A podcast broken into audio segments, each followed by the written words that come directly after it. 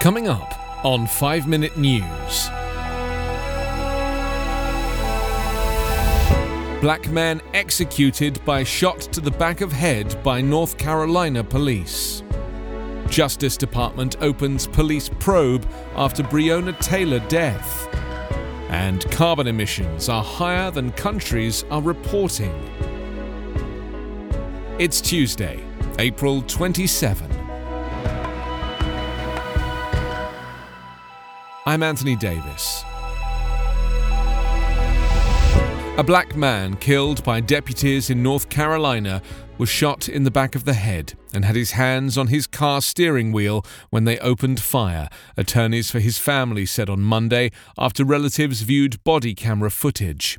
The account was the first description of the shooting of Andrew Brown Jr., who was killed by deputies serving drug related search and arrest warrants. His death last Wednesday led to nightly protests and demands for justice in the town of Elizabeth City. Authorities have released few details, and the video has not been made public. Attorney Chantel Cherry Lassiter watched a 20 second portion of body camera video with Brown's family. Lassiter said Brown did not appear to be a threat to officers as he backed his vehicle out of his driveway and tried to drive away from deputies with guns drawn. There was no time in the 20 seconds that we saw where he was threatening the officers in any kind of way, she told reporters at a news conference. When asked whether Brown was shot in the back, attorney Harry Daniels said, Yes, back of the head. My dad got executed just by trying to save his own life, said Brown's adult son, Khalil Ferebee, who watched the video. Lassiter, who watched the video several times and took notes, said the shooting started as soon as the video began and that she lost count of the number of gunshots fired by law enforcement officers armed with rifles and handguns. She said she counted as many as eight deputies in the video, some wearing tactical uniforms and some in plain clothes. They're shooting and saying, Let me see your hands at the same time, she said. She added, Let's be clear. This was an execution. The Justice Department is opening a sweeping probe into policing in Louisville, Kentucky, over the March 2020 death of Breonna Taylor, who was shot to death by police during a raid at her home, Attorney General Merrick Garland announced yesterday. It's the second such probe into a law enforcement agency by the Biden administration in a week. Garland also announced an investigation into the tactics of the police in Minneapolis following the murder of George Floyd. The Attorney General has said there is not yet equal justice under the law and promised to bring a critical eye to racism and legal issues when he took the job. Few such investigations were opened during the Trump administration. The 26 year old Taylor, an emergency medical technician who had been studying to become a nurse, was roused from her bed by police, who came through the door using a battering ram. A no knock warrant was approved as part of a narcotics investigation. No drugs were found at her home. I can't wait for the world to see Louisville Police Department for what it really is, Taylor's mother, Tamika Palmer, tweeted after the announcement.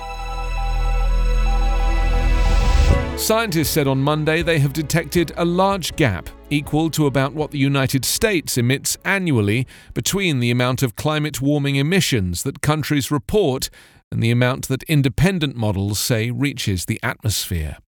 The gap of around 5.5 billion tons of carbon dioxide per year arises not because any country is doing anything wrong, Rather, it is due to differences between scientific methods used in national inventories that countries report under the 2015 Paris Agreement on climate change and methods used by international models.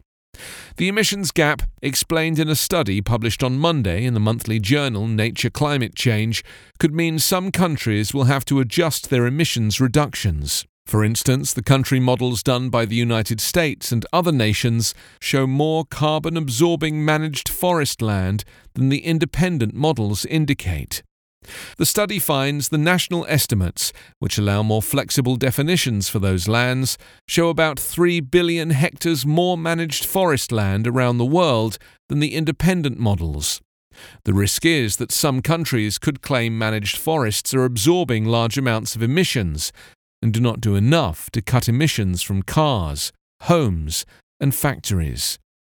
As countries work to keep their commitments to cut emissions as part of the Paris Agreement to limit the global temperature rise to 1.5 degrees Celsius above pre industrial levels, the discrepancy could become a larger issue. The Biden administration is urging countries to advance their goals on cutting emissions ahead of UN climate talks in Scotland in November. Under the Paris Agreement, countries will review their collective progress every five years, a process called Global Stocktake that will start next year.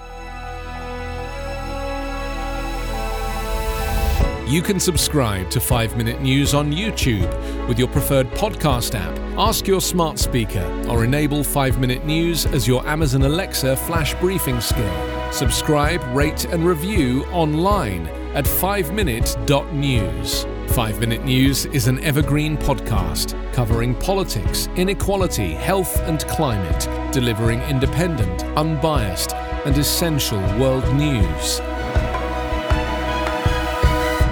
Daily. This is the story of the one. As a maintenance engineer, he hears things differently. To the untrained ear, everything on his shop floor might sound fine, but he can hear gears grinding or a belt slipping. So he steps in to fix the problem at hand before it gets out of hand. And he knows Grainger's got the right product he needs to get the job done, which is music to his ears. Call, clickgrainger.com, or just stop by. Granger, for the ones who get it done.